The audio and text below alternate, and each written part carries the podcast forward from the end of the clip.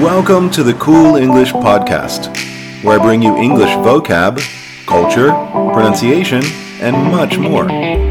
Hello, and welcome to the Cool English Podcast. My name's John, and today we'll be going over Physical Description Part 2. This is a great set of words just to improve your general English. It's very common we use these to describe people in movies, TV, and just everyday conversation. So let's get started. The first category of physical description today is going to be height.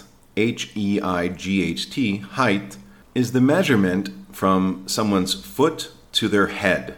So the total length of a person is their height. And normally we have three words to describe the height of people. The first word is short, S-H-O-R-T. And short is someone less than the average height for their age or gender, or someone with very little height. So, for example, a child is normally much shorter than an adult, but many adults are short. It depends on your parents.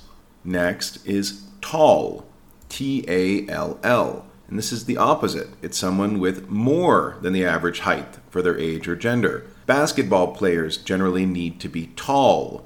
You might say, wow, that girl is very tall. And finally, we have the middle. We have medium height. And this is someone with average height. So they're not short nor tall. They're medium height. Next, we have face and skin. And this is a little bit of a tricky category with some probably new words for most people. So please pay attention. The first word is freckles.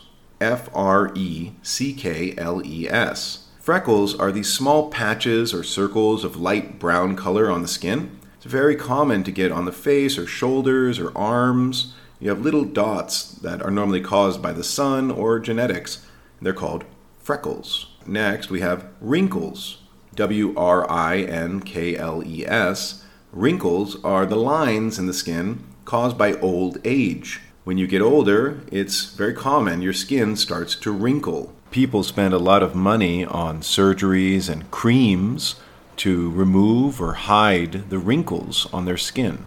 Next, we have pimple, P-I-M-P-L-E.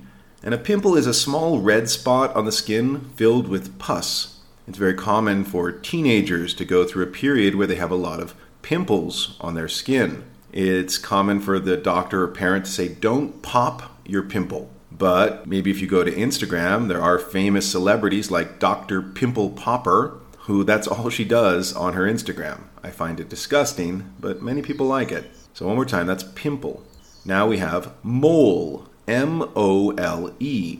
And mole is a small dark circle on the skin that's raised or elevated. So it's different than a freckle because it is elevated. A lot of famous movie stars have had moles. Cindy Crawford was a famous model who had a mole on her cheek. Many people can have moles on their back or other parts of their body. A mole is actually a little animal that pops its head out of the ground, and it's kind of a dark head, so we feel that this mimics what you see on the skin. So that's why we call it a mole. Now we have scar, S-C-A-R. And a scar is a mark on the skin after a cut or wound has healed. So if you have a surgery, after the surgery, you might have a scar. Or if you had an accident and cut yourself, when it heals, you could have a mark there, and that's called a scar. Finally, dimples, D-I-M-P-L-E. And dimples are these small indentations in the skin, normally in the cheek or on the chin. Not everybody has dimples.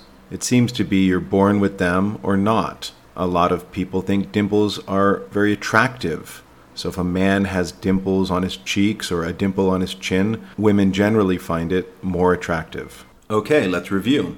For height, we had short, tall, and medium height. Then for face and skin, we had freckles, wrinkles, pimple, mole, scar, and dimples. Thanks for listening to the Cool English Podcast. Don't forget to check out coolenglish.net for further review of these words with high-quality pictures, videos, and games. And stay tuned for Part 3. Have a great day.